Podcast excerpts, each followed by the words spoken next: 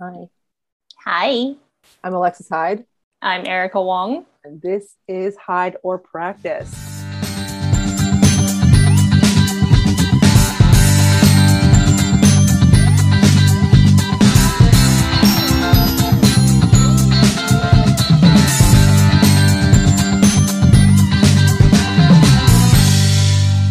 This week, guys, strap in, sit down, stand up, do whatever you need to do. Uh, we have Dana Kopel, writer, editor, and labor organizer from who coming to us live from New York, New York.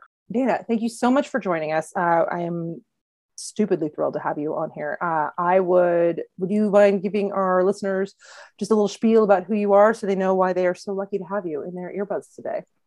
Yeah, sure. Thank you. Thank you both so much for having me. Um, yeah, my name is Dana Kopel. I am a writer and editor. I've been doing both of those things for a long time. And I used to work as an editor um, at the New Museum in New York for several years, um, where I was very involved in the unionization process there. Um, so I was on the organizing committee to form the New Museum Union, um, which is one of, if not the first major museum to unionize in the US in many decades. Um, and then I was on the bargaining committee negotiating for our first contract. Then I was elected unit chair, and then I was um, laid off with a number of my colleagues um, during the pandemic, ostensibly just because of the pandemic and not because of our union efforts. Um, and yeah, now I work as a union organizer um, for OPEIU, Office and Professional Employees International Union, um, Local 153 in New York, and I work mainly with nonprofit workers help them helping them form unions. That's incredible. I love that. Um, yeah. You never really know why we're laid off for the real reasons, but the timing seems shady. I'm just saying. I'll go on the record and say that. Yeah, I will say like they won't admit it, but I know. All of us who were laid off know. and maybe then that's a really good place to ask what are your learnings from COVID? Yeah. Um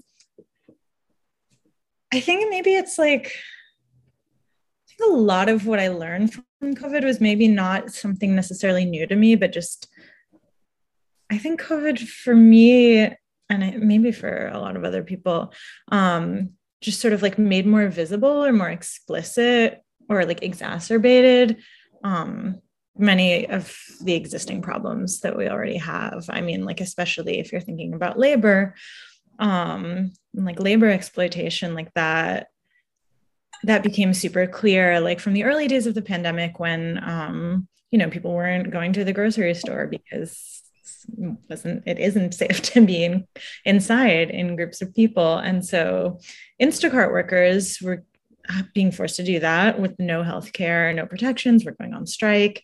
Um, I think from the very beginning of the pandemic, there were like a wave of strikes and walkouts and work stoppages.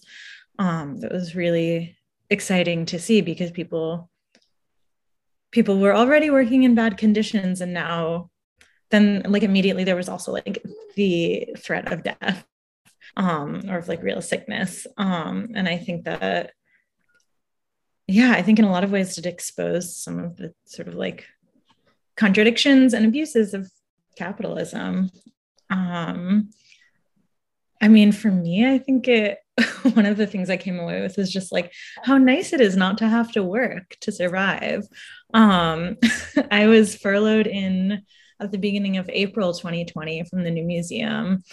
Um, and was laid off at the end of June of that year and then started my new job maybe a month or so after that. Um, so I had a few months of just like living off of unemployment, which at that point you could do fairly comfortably. Um, and just, you know, like doing mutual aid and going to actions, going to protests, like sitting outside in the park with my friends. And I was like, this is this is so beautiful. I mean, obviously there's a pandemic and that's scary, but I think it was like I came away from that spring and summer with like a real sense of political possibility and of like how much better our lives could be if we weren't forced to work in order to sustain them. Right. Like if the social safety net was like really like that secure for everyone all the time. Um, I think it's interesting about like how you mentioned where like things became like much more clear, where it's like it's always been bad for like Instacart workers, you know, like the pressures and like the sh- shitty tips and the, you know, you're like getting hassled and trying to figure stuff out and people are getting mad because you got the wrong substitution of, you know, heaven forget you get the wrong LaCroix flavor, right? But the um so it was always bad and then it's just like yeah and then there's always a threat like you're always in your car you're always trying to like beat times and like that's not great and there is no health care so there's always the threat of like losing your job because like you get a sniffle you know or you like hurt yourself. Um, there's like no protections but then yeah then it's like oh no looming actual death well like too many people also think that like that's not a thing. And then yeah and then like the healthcare in our in our society is just like so abysmal um, even if you have health insurance it's very right. it's very upsetting. Um, and it's interesting though because i love the idea and this is like maybe i'm pessimistic today. Ooh am i in a pessimistic mood? Because i'm like i feel like a lot of people did learn these things like oh like we can we can't afford a social safety net. We can't afford to take care of people when you know they're making promises of no one's going to have to pay for their covid treatments et cetera et cetera. And then now it seems like those immediate lessons that we learned in the last year and a half might be going away and where people are like, well, why aren't people working? Why aren't the bus drivers all just like just jumping back in and like putting their lives on the line of like for a bunch of snotty teenagers and who like can't get vaccinated? Um, well, I guess you know under 12s. It's interesting though because I do. It's curious about like what we're choosing to spend our money on, who's still getting paid, who's not getting paid and like what the excuses are because it's like the excuses of like oh we can't afford it during like regular good times. It's like oh, okay like i guess i'll buy it because i have the distraction of like going and meeting my friends for drinks and like hanging out and like seeing a show and like doing all of these things. But now it's like when i go home and i'm th- sitting and thinking about it i'm like can't you afford? I mean if you're affording all of the top people can't you afford some of the bottom people? Like where what about that nice you know savings that you guys have? Or like you already you can't say that it's not because you're selling tickets because you made your museum free last year so like that shouldn't be a revenue issue like where's that money going um i don't know I don't know I'm going with that. I'm just there's there's such a breath of honesty, I think, from what you guys are both saying. Um, but then that's also paralleled with contradiction with this idea of idealism. So I'm not really sure how but like from what I can hear you guys are saying is that that honesty, questioning and really challenging like why are things the way they are? We already knew that, but I think the pandemic really underpinned a lot of the societal issues and made it more impactful because people had to stay in and those who could not stay in made it really clear that they are and maybe this is my idealism but they're really giving their lives in order to go and put food on the shelves or they need to go and deliver things because we are supposed to be inside. And maybe that's idealistic or maybe that's really honest but from the both of what you guys are saying i feel like that's a really big learning from covid societally yeah. Yeah. I mean, I do think the pandemic has definitely like made visible and also made worse um like class divisions because you know they're the people who can stay home who can work from home um and then there are people whose jobs like require them to be on the line in the world like putting themselves in in danger in situations of increased risk like in order to survive um I really remember when like when we were first in lockdown in the UK and a lot of people were throwing things out. I don't know if you guys had that in the States, but a lot of people were throwing things out in their homes because they spent so much time at home. And I remember waking up and thinking, oh my God, I really, I really hope the bin men come. Like I, I so remember distinctly standing at the window thinking, oh, I really hope that you come today. And when they did, I was like, oh my God, thank you so much. It's just like, it's so interesting to think that all the things that we were taking for granted for so long, all of a sudden, like these very simple, like the foundation of society and like making things actually run properly, like the bin men, the people who are at the grocery stores. And I was just what what do you call a trash collection in the UK? Bin bin men. That's adorable. I love it. The bin men. That's I'm gonna start calling them the bin men because that is very sounds very posh. Sorry, keep going. I I was just just like, to make oh, sure that we were God. talking about the same thing. yeah, yeah, because you know you take out the bin. Right. Right. Well, because it's like all of this like invisible, this labor that's been designed to be invisible Yeah, and is now deeply visible um, because of like shortages or like, you know, new rules and bin men.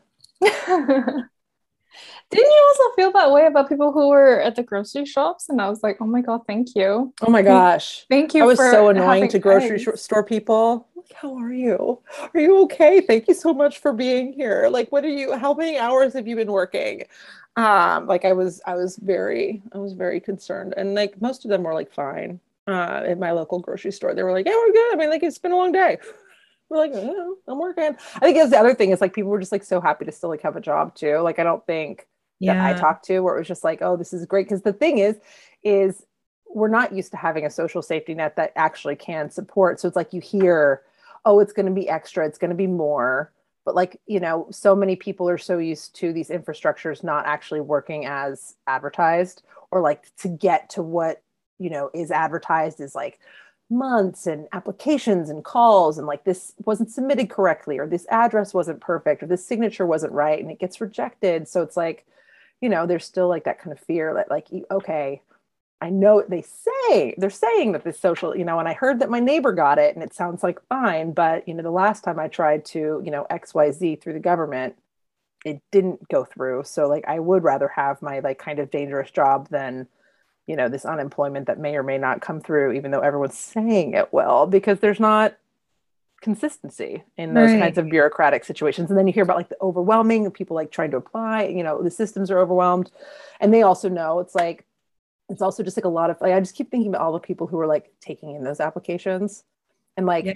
not that I in general have like a lot of empathy for the IRS in general, but I do have a lot of empathy for like all of the poor IRS employees who are like opening up like 8 months worth of mail of like just and getting calls at the same time about like, you know, why isn't my check cash or what is this? And, and they're just like, we have so many boxes, you know? Because I mean, it's what we talk about all the time on the pod. Just like it's just like it's all people. Like Right. you know, even though it's like some are, you know, you get to that kind of higher level of upper management and they can kind of, you know, power corrupts completely or however we want to say it. But the most of the people who are doing the actual work are just regular people who have, you know, lives and are scared or bored or tired or paper cuts. And that's up. Yeah, totally. I mean, like, yeah, I think that's one of the depressing things. It's like the bar is so low and the bar has been so low for so long that like people are grateful just to have a job.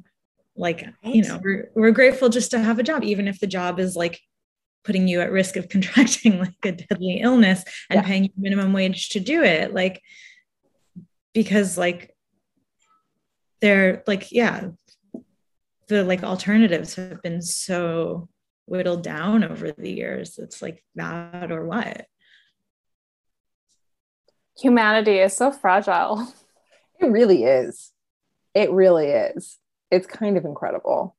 And I'm an eye twitch and it's really bothering me, guys. So how do we protect ourselves? I guess like this is the and I don't know if this is like because I've been reading about too much like NFT things and talking like so how if you bring this to I don't know. I don't I don't actually know. It's because I was reading earlier and they were like, who who's minting their own NFT and selling off the Japanese prints? And I was like, oh, okay. so how do you protect yourself? You know, I have no idea. Welcome to my brain. I love it. But it also it's interesting because you're not wrong, right? Like there's a lot of people who are desperate for you know connection and wealth and like you know these conversations and getting into a conversation that's like so prohibitively gate kept of uh, you know like artistically and you know money and board and whatever and like look at me you know wanting to be seen. And then like nfts are like that is not an unnatural conclusion of like that kind of like community like i don't think that nfts would have been as as wildly insane as they are now if we weren't in the situation we are currently in societally. Like i think it would it was always inevitable but i don't think that we would be so you know i don't think that like people would be like fighting about it and like you know the way they are about like whether or not it's like worthy. I think just people have like so much time in their hands. There's like a whole class of like artistically inclined digital natives who are just don't feel seen by the art world which is funny because it's like so much of the art world doesn't feel seen by the art world unless you're like literally like princess eugenie at like hauser and wirth this past weekend at basel right? Like i i got that news and i was like that's horrifying. Um and like just of course like this is why you know nobody wants to do anything. And like everybody wants to just be like peace out art world because like how are you supposed to fight with that? Like that kind of just insane whatever. So it's like yeah let's make our entire own new world where none of these rules apply. And but it's still within like the framework of like a really deep like capitalism. So that's also lol to me. Yeah. Erica i want to ask you like your question was like how do we protect ourselves Mm. And, uh, yeah i guess i just want like clarification on that like protect ourselves from what or how I think if we look at this from a sociological sense, is there are so many infrastructures and policies in place that are meant to be for like human centered or human focused. But I think that it's often it's specific people who are more protected, who have more access. Mm-hmm.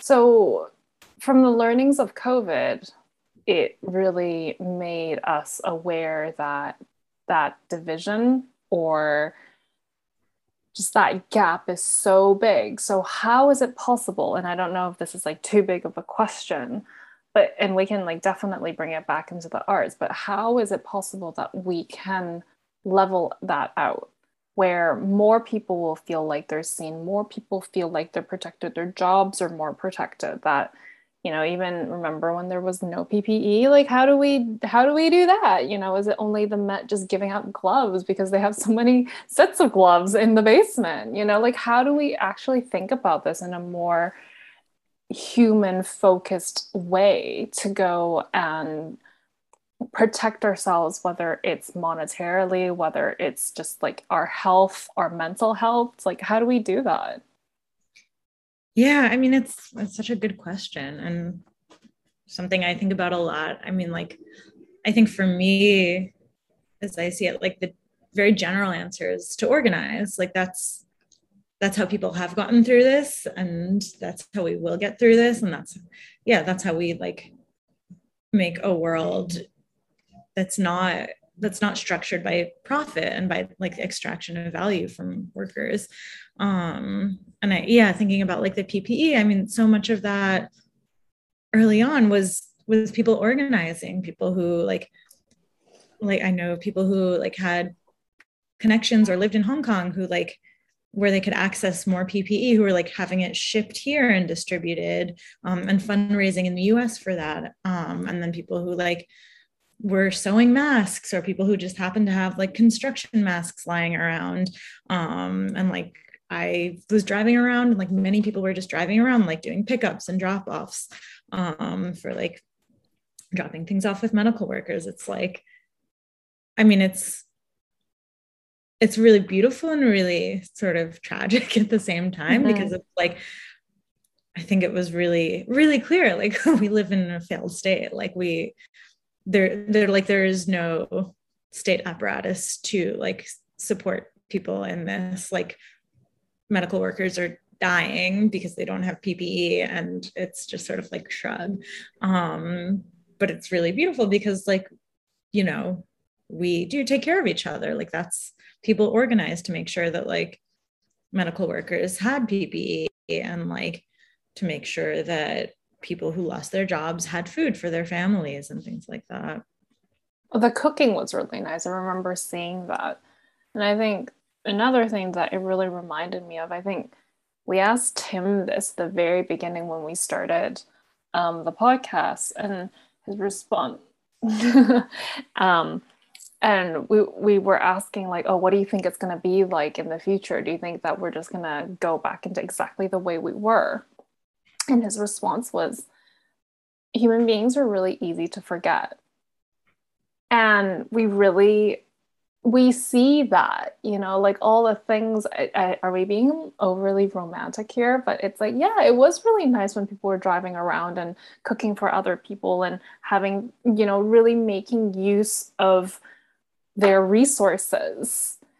And but then also at the same time is we're also very easy to forget because we're also very eager to go and not be i guess for a lot of people feel like we're held captive in our own home. And it's this very odd like it's not odd but it becomes a cycle and we don't get out of it because we want to help people but then we get tired of it and then we don't want to do it anymore and then we like want to go do something else and like go back to what we were doing before and then it's all of a sudden it's like oh my god there's a delta wave it's like what's happening now? We don't know and it's just like oh my god we're so scared and it's like do we have to go? It's like no we don't it's like and it's always that it's it's it's an ongoing process that almost never we can never pinpoint um, unlike when it was the beginning of lockdown where everyone is just like go inside. And we're like oh look these problems is now all surfacing.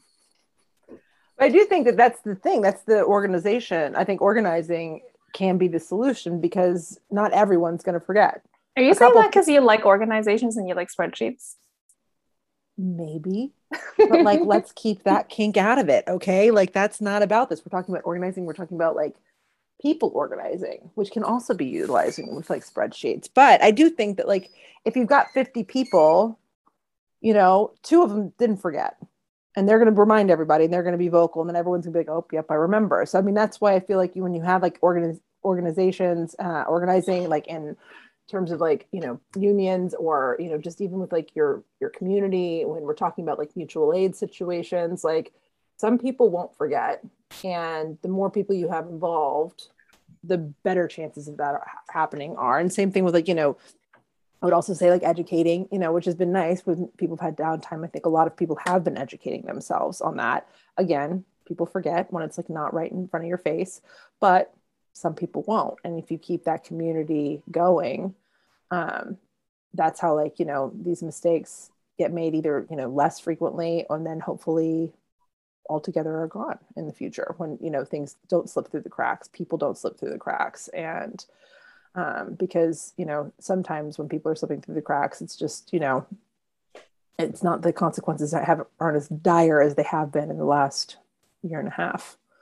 Um, oh man i am a pessimistic but no but it's a little optimistic. It's a little optimistic because i do think that i see people i see people especially in la i've got quite a few people who are like really you know they've been on the ground nonstop with some mutual aid situations that have been incredibly powerful and like just really nonstop. And then, I mean, I think about what you guys were doing at the new museum, and you know, now there's a union, and some people will, you know, some new people will come in and they won't ever even know what it was like before, mm-hmm. right? But there's going to be a couple people who will be like, nope, we remember, we have to stay diligent because I was here before. Um, I do remember and someone right. doesn't know and like those are the people because some people won't remember or they never they weren't even there to remember in the first place but that's the hence the the beauty of like the organization and the community like being built that way like with the union because it's like nah dude like we give them an inch they're gonna fucking take a mile i know i was there yeah exactly and that's i mean that's why all of these structures that we build together have to be sustainable and that's a really it's a tricky thing to do because people you know lose interest or you know like the world opens back up again and that's exciting or like people have to go back to work. I think that was a really significant thing last summer is like so many people just weren't working. There was all of this time and energy and like i don't i think a lot about like i read read somewhere a few months ago that like in the 70s angela davis was like working part-time and had like two apartments like in two different places in california and was able to pay rent on both. And like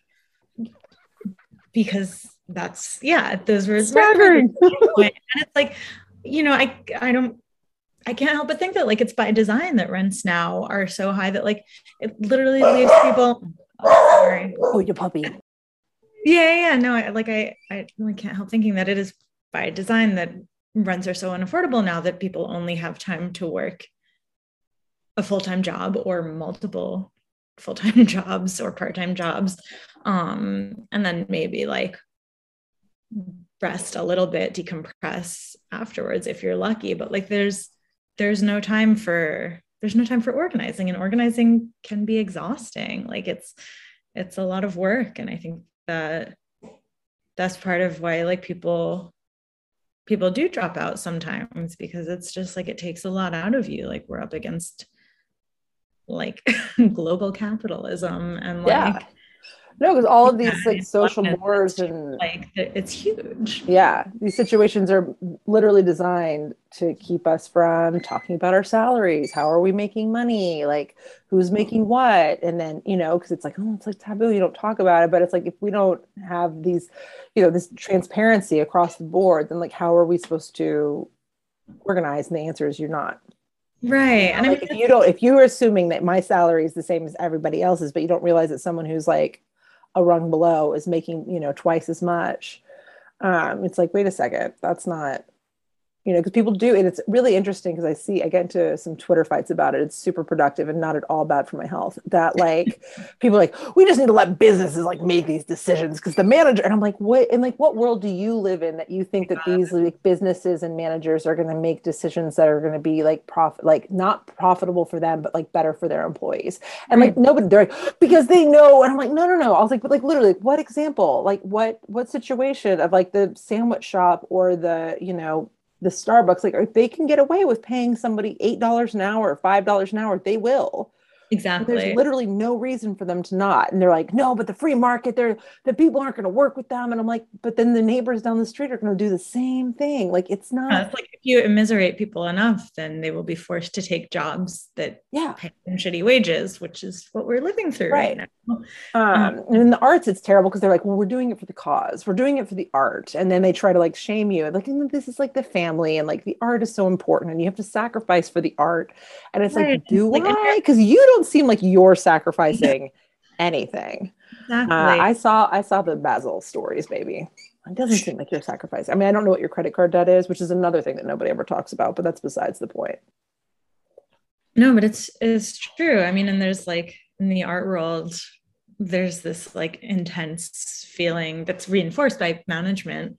Um, and I was just talking about this last night and on a panel I did, but like you're you're supposed to feel lucky to have the job at all because many people want it. And like the fact that you are in that position like should be enough. Never mind like your unlivable salary. Never mind like the toxic conditions. Like the fact that you have the job should be enough. And if you have complaints you can leave. And there's a line of like 20 people out the door waiting to take your job. Like and it's yeah just like treating people as replaceable um which is obviously not at all confined to the art world but i think like in contemporary art there is such a like surface level discourse of like progressive politics that like when you yeah when you get down to it it just like it doesn't line up at all with the internal dynamics of institutions. Yeah. And and somehow they don't expect people to like find issue with that. Right. And because if you do, it's like, no, no, no, but didn't you see that lip service last week? Like you can't be upset now because I we posted a black square, guys. So like everything else needs to be just like you need to calm down.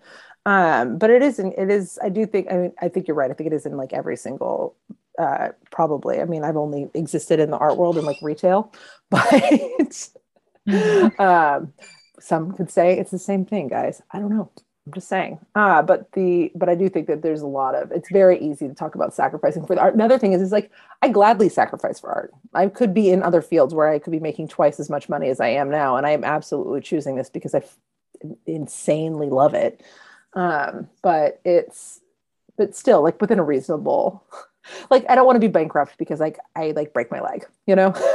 I don't think that's like a crazy thing. I'd like to be able to take a sick day without like feeling guilt about it for like a week or getting fired. Yeah. Um, that's by the way, guys, I want to make sure that's not my situation now, but it has been for quite a long time in various art jobs that I've had that like it like you couldn't get sick, you couldn't take a holiday, you couldn't, you know, ask for Christmas off. Like it's it's not uncommon that like people are extremely unreasonable because you need to be working 70 hour weeks with like no overtime. Um, and like I said, I've happily done that for like quite a few times, but also again, I don't want to be and I don't think other people should be you know the people who ask me when I've been in a managing situation, like I have this thing coming up. Do you think I can take a day off? Or like calling me, like coming in and being like actually sick. I had a girl come in one time and she like fully had a concussion. Um, and she's like, I don't think I could like, and I was like, what? No. I was like, first of all, we have to go to the hospital. Second of all, like you, a, but like that's the that's the pressure of, you know, the system, right? That like she is like coming into work like fully not capable of doing anything, but she was afraid of losing her job. Um, and that's, you know, I do you think, think that much of this problem is because of very much the the board of directors and where the money comes from that trickle down is coming from very large organizations with people with a lot of money and the arts have always been seen as you can use it as a tax write-off it's, it's a mm-hmm. loophole sec i shouldn't say that but it's it almost sometimes feel like it's well arts it, you know if you donate to the arts then it can be written off as a tax write-off or it can and i think i wonder whether going back to what dana was saying that so many people are meant to feel like we're very fortunate to be working in the arts. And it's it's true we are really fortunate to be working in the arts and even going back to covid it's like we're very lucky that we have we we still live uh, we are able to pay rent and etc it, it, we are very lucky. Um, but I wonder whether a lot of where the contradictions or the, the holes that we keep falling into is it because that institutions are backed by sometimes they're backed by the state but many of the times that their board of directors are people who have a lot of access resources. And so therefore we are we need to feel like we're working in this organization. And it's like thank you. Thank you so much for giving me a job. Yeah i mean i i definitely think that's part of it. Like in in some ways like the art world is just like a tax avoidance industry for extremely rich people. Um and i think like you know i think these contradictions and these issues are are inherent to capitalism and like any art institution that's that operates now in this world like is going to have them to some degree. But i i completely agree that like having like boards the way they are exacerbates it. Like it because the, you know these are people these are extremely rich people and they're also people who have like are like accustomed to like business models of doing things and have like made their money by like expropriating it from workers generally or inheriting it from people who did that. Um and yeah it that that like inevitably trickles down to the way museums are run um which is to say like squeeze the workers as much as possible like pay people as little as possible throw money into like growth throw money into like expansions and things that are really visible and things you can put your name on and like yeah, yeah. right because it's i mean that i mean that's where it gets back to like you know like they are just human beings with egos that they like to have not all of them guys in case you're on the board of a museum somewhere don't come at me but you know you've got friends like this. Like it's not glamorous to make sh- to earmark your donation for janitorial services. Right. It's not glamorous to you know earmark your donation to make sure that like all of the secretaries like have like paid vacation time. It's glamorous to put your name on a, on a room or on a new building or like on a new exhibition with like some donated paintings which is also obviously important. And it's not that anybody doesn't think that those things are important because if we didn't have the buildings and the art, we wouldn't have our jobs. I get it. But like you have to have these situations run. And again, this goes back to this invisible labor where like you're not you're just supposed to make sure that like all of the press releases come out looking good or you know all of the copies looking good and the and everything you know everything that like they like to have to be able to show off what is mm-hmm. happening but like there is this entire administrative eh, you know not sexy or not flat. I mean, I think it's sexy, obviously. Like, I'm not going to get back into that kink thing, guys, but like the, it's the, it's not as like, you know, exciting to donate that kind of thing. I always joke that if I were ever to donate to my alma mater, which I probably won't, but if I did, I would like earmark it for like new light bulbs in the library because like they just had the, the ugliest, worst, like headache inducing library, like light bulbs. Just because like no one's going to do that. Like no one wants to they want to put 20 million dollars towards a new building and like it's like god like what that 20 million dollars could do for the staff. Right it's also yeah, I short mean, term like it's very it's very like mm, i like this i like this instant gratification now as opposed to like hey guys like what about like turnover? And then you don't have to deal with it. And you need people who are like feeling compensated and they do love the work and they probably would work overtime because they're being compensated and they're feeling appreciated in the long term. And then like everything's like moving so much smoother all the time yeah i mean that we used to joke about this at the new museum too. It's like okay because you know like many of the like executive positions or a handful of them at least are and some of the curatorial positions are endowed at the new museum as they are in many museums but we used to be like so what you know who's going to endow the like editor position? Like where's Right. where's the marketing associate endowment? I'm like you know obviously But not I wonder whether that's even possible, you know, like we can't save the world, but that the invisible layer labor layer, sure. Um the invisible And- layer of labor. And I think it is. We are able to go and if we hold ourselves accountable from these learnings, and with your expertise, Dana, in organizing, how how is that a can can it be a reality to be able to go and make this invisible layer slightly more visible? Yeah, I mean, I, I think unionizing is a big part of that. And like, you know, not just unionizing. I think that's the thing that you learn through the process of it is like, this is a process. It's, not like you unionize and you're done. And then you have, you get your first contract and then you have better conditions. You do, but you have to constantly stay organized and constantly fight to make sure that that contract is enforced and make sure that like new people who are hired like know what's going on and feel part of it so like the you know you need the work to be sustainable and you need it to continue um Yeah, you have to be vigilant. I think, I mean, I don't know how many people are paying attention to Hollywood like I am because my brother's in um, a union in the for uh, set building or carpenters or I don't know. I don't keep up. Um, he just threw some numbers at me. I'm like, yeah, I'm supporting you. But like, you know, it's I mean, how long have these these you know the carpenter union for theater in New York been around? And like they're talking about striking now. Like you have to be vigilant, and it is ongoing because people will take advantage, guys. yeah And people no, get tired, and Yeah. people get lazy, and yeah yeah the IATSE strike that like they're voting on in a couple of days it's it's really exciting because it's an enormous number of people um in a very significant and very visible industry that i think has had a lot of like changes to it in the past few years because of streaming and i'm like absolutely not an expert on this at all. Um but it's i don't know it's it's really good to see workers going on strike and having seen just like some of the Instagram accounts of people like describing their conditions on set with like 12, 14 hour days and then like falling asleep at the wheel on the way home. Like, it's, you know, it's just, it's unlivable. Um, Yeah. especially for those situations because i know that like in my brother's work he does like i said he builds sets and stuff and it's you know when you're dealing with like power tools and like sets you know like if someone's too tired like people get hurt and not just like oh i like, broke a finger like like arms get chopped off it's like it becomes like really you know and like everyone can be and it's just why so we can like cut off a day cut off like three days of your budget just to like not but it's it is interesting because people the bottom lines, you know, capitalism is king. The bottom line is important. Got to like squeeze out as much as we can without the fact that like people, there's just people. yeah. Why is that?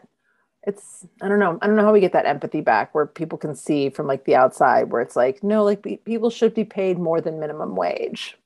Like that's people shouldn't be like people should have like humane working hours and like that shouldn't be like crazy and none of this like well they should they knew what they signed up for and it's like no like nobody knows what they signed up for for like 15 hour days like for six weeks in a row like nobody knows like you can it's psychologically you have to experience before you're actually like oh wait this is messed up or Right. like you know it's just but I do think that the or I do like the organize. Maybe this is why no one's like hiring me to be their their museum director again.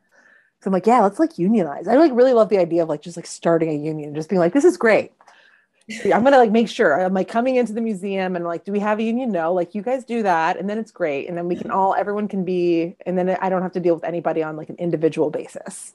You have a residency. You can do that technically. You can What? you can plant the seed. I can. I'm gonna start having people coming in and be like, "How's your union? You don't have one. What? If I was a director, I would love a union." what if I start that propaganda, guys? What if I'm like, mm, all the cool museums have unions? It's kind of weird that like, did you hear about the new museums union? It's sexy, guys. Y'all it's the byproduct of COVID. We need to. I'm gonna, I, am gonna start. I'm gonna start like doing that, just like out, out and about. How's y'all's union? Don't have one. Have you spoken to Dana that. about that? You know she's an expert. I've got Dana. we know people who do this. cool it could be cool, guys. Any but any museum directors listening to this right now, talk to us about having a sexy union, and you'll have a sexy hot museum that everyone's going to want to go to because they're going to be like, "Ooh, look at that sexy union happening." Let's mm-hmm. make it. Let's get everybody really attracted to organizations. I feel like it's already happening. I think it is. I'm yeah. very into it. Uh, it's no, because I do. I think it's happening across because people are, especially like in healthcare, too, is like happening. it's you know becoming very, very clear about how people are being taken care of advantage of and like other situations where it's like oh shoot. And you know once the pressure's on. But um yeah guys se- unions are sexy. Yeah. Hot. Hot. Jake gyllenhaal would play them in a in a in a movie. Margot robbie would play a union in a movie. I'm just saying guys it's hot stuff. Hot stuff